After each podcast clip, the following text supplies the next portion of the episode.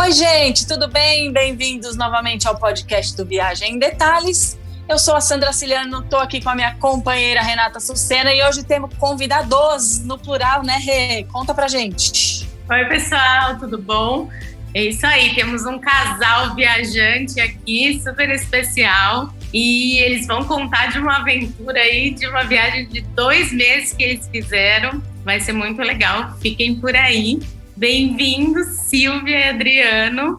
Super obrigada. É um prazer estar aqui com vocês. Conhecemos já a Renata e a Sandra há bastante tempo. Como a Rê falou, nós somos a Silvia e o Adriano, nós somos um casal que já passou de 50, trabalhamos muito tempo no mundo corporativo e há cinco anos nós resolvemos tirar um ano sabático para viajar, cuidar da saúde, porque estávamos os dois estressados, precisando cuidar da gente. E a ideia era, depois de um ano viajando, voltar a trabalhar nas empresas. Mas, como o Adriano costuma dizer, nós não nos convencemos de que isso seria bom para nós. Depois que vocês conheceram a liberdade, né? Voltar fica complicado, né? É, realmente, prazer estar aqui com vocês. É, agradecemos a oportunidade. E continuando a discussão, realmente, depois que a gente passou um ano na estrada, viajando sozinhos, com, os pa com meus pais, tivemos a oportunidade de viajar com meus pais, depois de 30 anos, eles fizeram uma, um mês de viagem com a gente. Então, não deu vontade de, de voltar a vestir terno e gravata, voltar ao mercado corporativo e dizer assim, puta, existe vida além do mercado corporativo. E a gente não quis mais soltar esse, estilo de vida diferente, sem dúvida, financeiramente é diferente. Nós dois éramos executivos de alto nível em organizações internacionais. Radicalmente mudamos para digital nômades, né? Então, é uma realidade diferente, mas muito Produtores mais, de conteúdo. Uma qualidade de vida indiscutível, assim, no aspecto pessoal, no aspecto de poder vivenciar a relação nós com os filhos, com a vida. Foi tão boa que a gente não conseguiu largar mais. então, isso que eu ia falar deve ter sido assim uma das decisões mais difíceis da vida, né? Ainda mais porque os dois juntos tiveram essa essa tomada de decisão financeiramente é, é muito importante, né? E eu tenho certeza que vocês não se arrependeram. De não. forma alguma. ah, bom, às vezes a gente fica pensando, puxa, realmente houve um impacto né? A gente estava construindo patrimônio até lá. Hoje a gente está consumindo patrimônio, né? Mas está muito prazeroso a qualidade de vida, o que a gente está vivenciando, o que a gente está experimentando, desde lugares, hábitos, hobbies, mudou radicalmente e assim mudou para melhor a qualidade. É. A gente começa a valorizar outras coisas. É né? isso. A gente acaba priorizando, Exatamente. vendo que a gente não precisa às vezes de tanto, né? acaba é ficando numa vida corrida e aí já acaba priorizando as necessidades, né? Revendo tudo. A gente tudo, trabalha né? muito. O pessoal fala, nossa, mas o que vocês fazem o dia todo? A gente não para. Não para um minuto, né? Um minuto. É muito gostoso. Mas conta uma coisa. A ideia de fazer o blog, né, de criar o blog Suas Próximas Viagens, foi, foi já de cara ou vocês falaram, não, vamos fazer um sabático e aí depois veio a ideia de fazer o blog. Nós resolvemos fazer o sabático. Durante o planejamento do sabático, eu tive a ideia de montar o blog, a gente conversou muito sobre isso, mas como Legal. nós éramos totalmente inexperientes, nós começamos de uma forma totalmente errada. Então, com o tempo, nós fomos nos adaptando, aprendendo e, e, acertando o caminho. Sem falar que as viagens durante o sabático foram viagens por prazer. Sim. Não eram as viagens a trabalho, como começaram depois que a gente montou o blog. Daí toda viagem era a trabalho. Então o planejamento é completamente diferente, a execução Sim, é diferente. diferente. Quando o a gente foco viaja da viagem é distinto. a prazer, Sim, tem que estar o tempo todo com o celular, com câmera, né? Porque é vídeo, é stories, é foto, é Instagram, registrar. É a informação que você tem que colher para passar para os leitores posteriormente e tudo mais.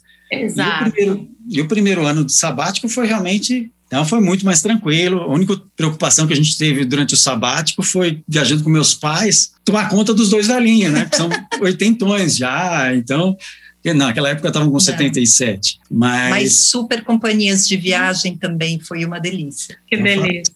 Foi, realmente foi para curtir, visitamos lugares que a gente nunca tinha ido, então foi uma experiência muito gostosa. Eu fui caixeiro viajante por muitos anos, então eu já eu tinha conhecido muitos lugares, mas sempre a trabalho e você não vivencia o local, você não vivencia. A trabalho, você, eu também tive muita experiência. Aí você conhece um restaurante ou outro e vê um pouquinho da cidade, sim, né? Não, eu cansei de fazer viagens onde eu ia para um país na Ásia, ficava, fazia uma reunião e voltava no mesmo dia. Eu, eu conheci Kuala Lumpur a trabalho, eu fiquei oito horas no país. Então, que coisa, né? É um ritmo insano, né? Insano. Eu cansei de fazer viagens para Nova York, a IBM tem base lá, eu trabalhei muitos anos na IBM, onde eu batia, fazia, chegava no aeroporto, ia para o escritório, fazia reunião, saía do escritório, ia para o aeroporto e voltava para o Brasil. Puxado, né? Então, Muito cansativo, né? Hoje em dia, pelo menos, eu acho que com esse mundo bem mais digitalizado, a gente não precisa ficar 10 horas no avião para isso, né? Já está é, tudo mais próximo. Ah, mas assim, eu já tenho certeza que a gente ia, podia ficar umas quatro horas aqui falando de viagem, mas hoje a gente vai falar especificamente dessa viagem que vocês fizeram pela América Latina. E acho que vocês podiam começar falando assim, como foi o planejamento, a ideia dessa viagem, né? Que lugares que vocês visitaram? Legal. Era um sonho antigo já o sonho é tão antigo que a gente começou a pensar em fazer isso de moto. Corajosos. Mas aí, como foi adiando, a gente achou que seria melhor fazer de carro mesmo, né? Em termos de planejamento, essa viagem exigiu muito de nós, porque apesar de viajarmos no verão, nós pegamos desde temperaturas negativas, chegamos a pegar neve num determinado ponto, até 38 graus. Nós somos do zero aos 4.800 metros de altitude, então é, precisamos pensar em tudo com muito cuidado. Em termos de roteiro, o inicial é que nós sairíamos de carro de São Paulo, passaríamos pelo deserto do Atacama, e iríamos até o extremo sul do nosso continente, até Ushuaia, e voltaríamos. Então, no final, nós tínhamos 12 pontos principais de parar. Nós fomos de São Paulo até Foz do Iguaçu, de lá até o Atacama, do Atacama fomos ao Salar do Uyuni, passamos por Mendoza, Santiago, Vale do Colchagua, Pucón, Bariloche, o Calafate, Torres del Paine, Ushuaia e depois puxamos até Buenos Aires e de volta para São Paulo. É claro que o Adriano não me deixaria fazer esse roteiro se nós não pudéssemos passar uns dias na região vinícola tanto da Argentina quanto do Chile. Afinal, é sempre bom a gente intercalar um pouquinho de trabalho com prazer, né? Um vinhozinho nacional, nesse caso, né? Sensacionais. Adoramos os, os as experiências nas vinícolas. A gente conta tudo no blog. Vale muito um turismo, um eco, não, vinoturismo, né? Enoturismo. Enoturismo. E aí, um ponto principal da, da nossa aventura foi a parceria, o apoio da Mitsubishi, que nos uh, cedeu uma Pajero para essa aventura. Nós rodamos mais de 19 mil quilômetros e foi sensacional, porque o carro nos proporcionou toda a segurança e conforto que nós precisávamos para conseguir sair inteiros dessa, dessa viagem. Realmente, né, quando você para para analisar, nós passamos muito tempo dentro do carro, uh, então era fundamental ter um carro confortável, espaçoso para levar todas as tranqueiras, e que nos desse confiança de, de, transitar em qualquer terreno, porque a gente pegou desde estradas em excelentes condições até muitos trechos em péssimas condições, tivemos que acionar o 4x4, então só em Rípio, nós rodamos mais de 700 quilômetros. Rípio, não sei se vocês sabem, uh, são aquelas pedras pequenininhas. Então, eram estradas não asfaltadas de pedra que são muito comuns, principalmente no norte da Argentina, né, Adri? A Argentina é como um todo. A gente pegou no norte e pegou no sul Verdade. também, o caminho de... É o Calafate. É, é, sim. o caminho de El Calafate. Mas foi sensacional o apoio da Mitsubishi nesse aspecto, ajudou bastante a realização desse projeto. E aí, mesmo com todo o planejamento, a gente tem algumas surpresas, né? Por exemplo, nós tínhamos muita vontade de ir com o carro até o salário do Iuni.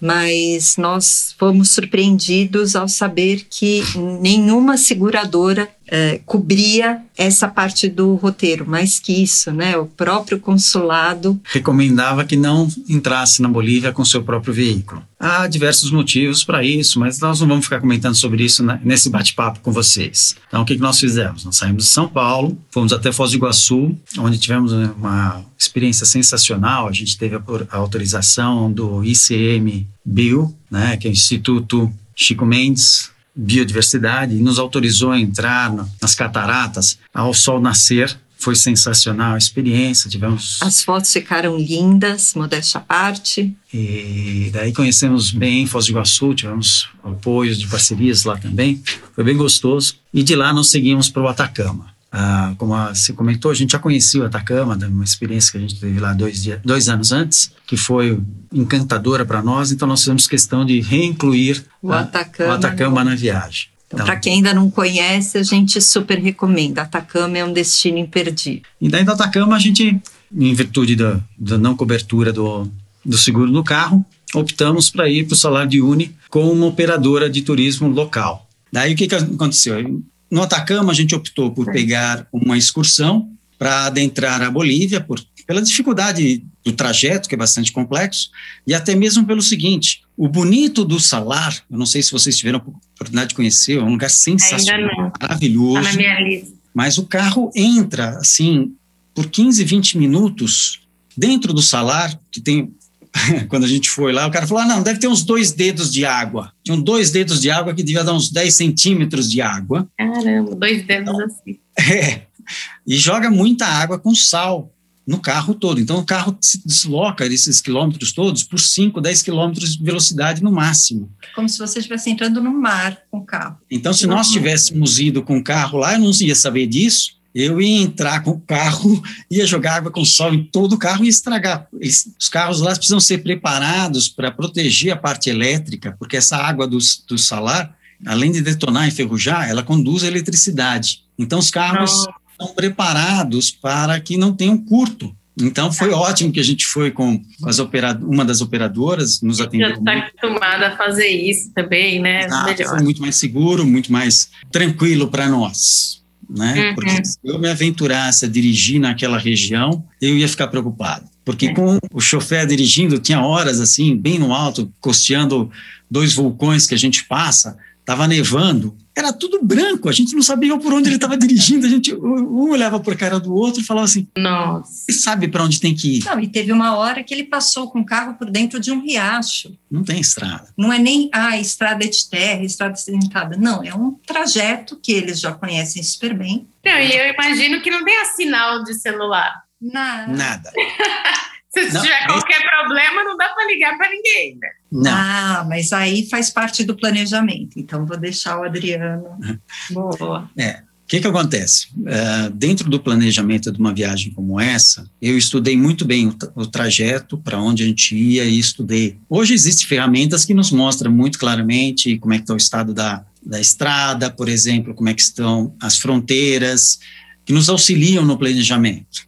Mas eu também sabia que a gente ia passar por muitos trajetos onde não haveria cobertura de sinal de celular. Então, uma viagem como essa, o ideal é sempre você fazer com mais de um carro e tudo mais, mas não era o nosso caso. A gente chamou de expedição Cone Sul, mas era uma expedição de duas pessoas dentro de um carro.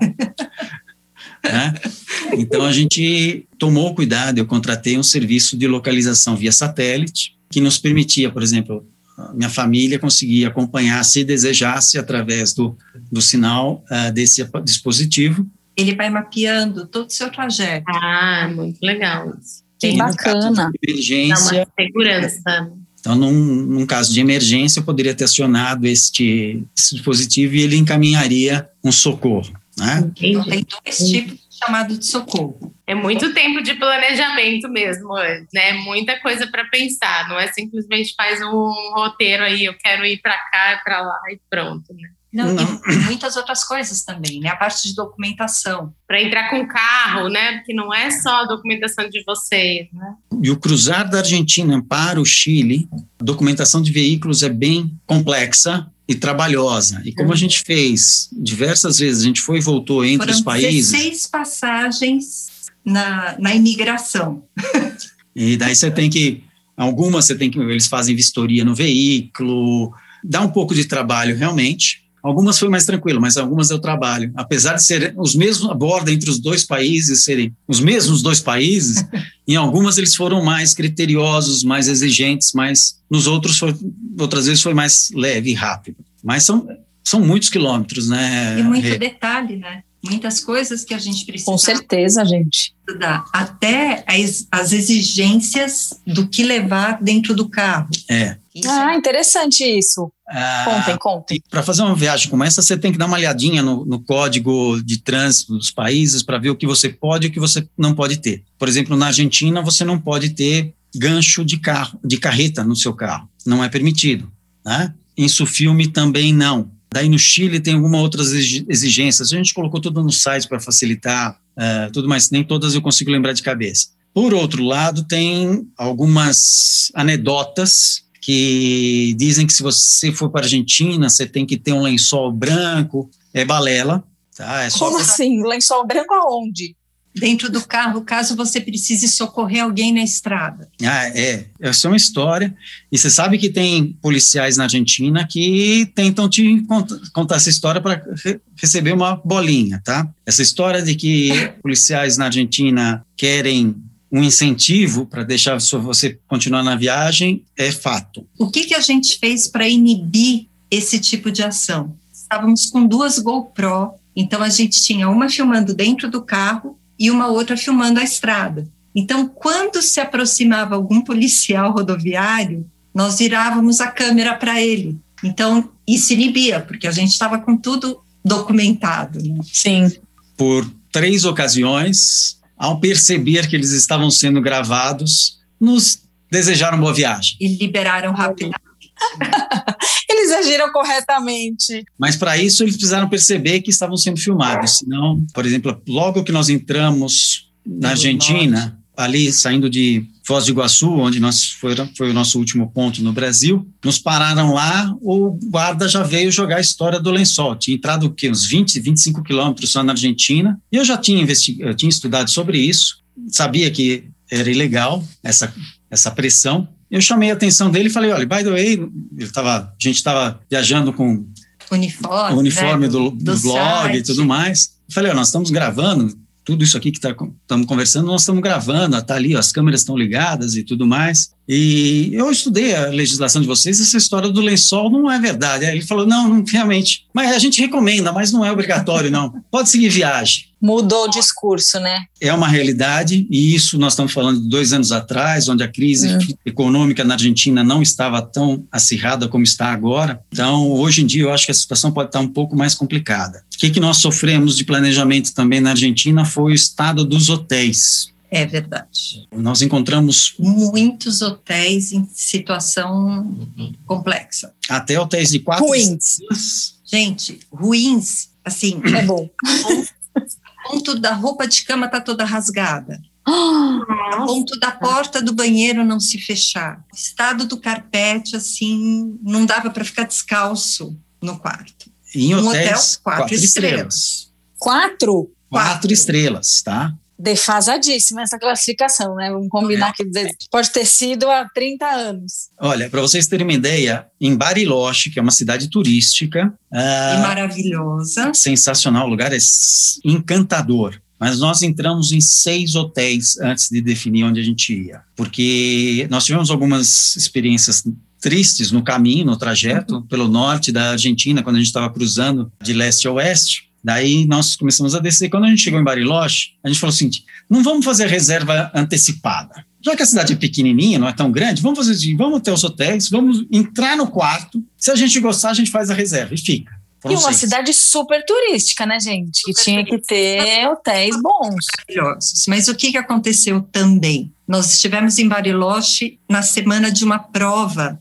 Era uma maratona em Bariloche, alguma coisa assim e a cidade estava lotada, estava tá. bem cheia. Quando nós vimos que tinham poucos lugares disponíveis, a gente optou por ir conhecer os lugares que estavam uhum. disponíveis antes de fechar. E aí, falando em planejamento, eu vou trazer um assunto divertido. Vocês imaginam que a gente ficou dois meses na estrada, pegamos temperaturas negativas e pegamos 38 graus. Não. E o que, que a gente leva na mala? Detalhe, eu estava super feliz porque nós já havíamos feito viagens longas, assim, de dois meses, mas como a gente ia de avião até o ponto inicial, eu tinha restrição de quantidade de bagagem. Numa viagem de carro, eu falei, tô feita. Aí né? colocando mala. Gente, não, eu tive direito a uma mala média pequenininha e era só o que eu podia levar. Estava tão cheio de equipamento fotográfico, equipamento para filmagem. É coisa que quem não está acostumado a viajar a trabalho, como a gente que tem blog faz, Exato. que não tem ideia disso, né? Mas o pessoal até brincou, falou: na próxima viagem o Adriano vai deixar a Silvia em casa porque ela e a mala não vão ele Leva só o equipamento. Mas o que, que você levou então, Silvia? Olha, é um desafio, Sandra. Então, assim, primeiro levar roupas de cores básicas, que tudo combina com tudo. Eu me acostumei a usar lenços, echarpes e pashminas, porque você usa uma roupa com uma cor básica, você vai trocando a pashmina, o lenço, isso já dá um, um colorido diferente. Já sai diferente na foto e no vídeo, né? Então, impressionante. Eu estou sempre com a mesma roupa, mas pura falta de espaço na, na, mala. E outra coisa que a gente se acostumou com esse tempo todo de, de viagem, de estrada, é que a gente faz uma mala para uma semana. É a E aí a mala, né? Para lavar a roupa, não tem jeito. Uhum. Não, não dá, né? E na Europa e nos Estados Unidos, isso é simples, porque tem muitas daquelas lavanderias. Lavanderias de rua. Você vai, lava, seca e tá tudo certo, né? Você sai de lá duas horas depois com a sua mala cheia de volta. Aqui na América Latina não é tão simples, não, é tão Não Não fácil. tem, é Não muito tem. difícil. A gente, em cada Nós uma das cidades um que a gente foi, a gente coisas. teve dificuldade para encontrar. Olha. Ah, Então, até isso tem que fazer parte do planejamento, né? Porque senão chega um dia que você não tem mais roupa para vestir. Exato. Como nós gostamos muito de explorar os lu- lugares mais naturais, né? Principalmente nessa viagem. Imagina, a gente foi para o Uyuni, para Atacama, mesmo na região de Pucon, uh, Eucalafate. São lugares que você transita e se suja muito. Sim, faz trilhas, né? Você tá ali num contato com a natureza intenso, né? E as roupas também em contato com a natureza. eu tomei um Ushuaia, gente. Eu fiquei com lama até na cabeça. Não, vocês não têm noção. Eu escorreguei numa trilha que a gente estava indo. Até a mochila de equipamento fotográfico entrou na lama. Foi, foi assim, Caramba. caótico. Mas faz parte da Sobrevivemos e os aventura. É. E Faz parte dos perrengues. Ô, gente, deixa eu fazer uma pergunta. Vocês estavam falando dos hotéis. Eles foram planejados no sentido de, sei lá, a gente vai parar no dia 2, no dia 4, no dia 5, no dia 8, ou não, ou vamos embora. Na grande maioria dos lugares, nós tínhamos esse planejamento pronto e os hotéis reservados. O que acontece, Sandra? Nós tivemos parcerias na viagem, além da Mitsubishi, com o Senatur O Cernatur é o Ministério do Turismo do Chile. Então, nós tivemos uma parceria muito legal. Então, em toda a parte do Chile, nós tínhamos o planejamento todo, o roteiro todo organizado. Então, É. nesse caso, a gente tinha os hotéis já reservados para aquelas datas, então a gente precisava se encaixar, a gente, a gente precisou fazer um Alguns ajuste só, ajustes. que eu me lembre, e assim mesmo eles aceitaram de uma forma bastante atenciosa para nós. Agora, os hotéis no deslocamento, esses ficaram em aberto, porque, por exemplo, entre Bariloche e Torres del Paine, eram, ou El Calafate, não, são 1.600 quilômetros. Então a gente fez, a gente se policiou a não pegar trechos a mais de mil quilômetros por dia. Mas foi bastante comum a gente fazer mil quilômetros por dia durante essa viagem. E daí a gente procurava mais ou menos naquele região próxima dos mil quilômetros de deslocamento um hotelzinho para dormir. Então, por exemplo, entre El Calaf entre Ushuaia e Buenos Aires no retorno são 3.100 quilômetros em linha reta entre aspas. A gente decidiu fazer em três dias porque a gente tinha que voltar para o WTM. Então, nós puxamos três dias seguidos de mil quilômetros, mil e pouquinhos quilômetros, para a gente conseguir materializar o retorno dentro do prazo. É bastante, né, gente? E aí, muito. papo de mulher. Vamos lá. Vocês imaginam que nós ficamos mais de 290 horas dentro do carro. Vocês conseguem imaginar quanta oportunidade de DR o casal teve nessa? Nossa Senhora! Imagino muitas DRs durante essa viagem. Se o casamento deu certo nessa viagem, nunca mais vai dar errado. E o divertido é que quando nós começamos a namorar, o Adriano falava assim: sabe que eu acho que a gente precisa viajar um final de semana para sentir como seria a convivência. Mal sabia ele o que ele ia planejar para o futuro, né? Pois é. Foi uma viagem, deu tudo certo, gente, em termos de do que a gente planejou para o que a gente realizou, a gente não pode se queixar de nada. É óbvio que acontece sempre um ou outro imprevisto no meio do caminho, mas nada que não fosse facilmente contornado. Mas nós rodamos, para vocês terem uma ideia, nós rodamos 19 mil quilômetros com o carro, não furou pneu. O único perrenguezinho que a gente teve com o carro não foi culpa do carro, é, porque depois de 10 mil quilômetros você tem que trocar o óleo. Fazer a revisão dos 10 mil quilômetros. Dos 10 mil quilômetros né? veículo. A Mitsubishi nos entregou o carro com toda a revisão, o carro estava prontinho para rodar 10 mil quilômetros, mas a gente teve que incluir essa parada no. Faz parte do planejamento. planejamento. Onde é que a gente vai parar para trocar o óleo? Aí, fazendo programação do deslocamento, eu falei: olha, a gente consegue trocar o óleo ou em Pucon ou em Bariloche. Vamos para Bariloche, que a cidade é um pouquinho maior. E lá tem as concessionárias, da, tem a concessionária da Mitsubishi. E aí a primeira coisa que a gente não esperava, né? Nós chegamos em Bariloche na semana do Carnaval brasileiro. E, para nossa grande surpresa, os argentinos também agora fazem feriado de carnaval.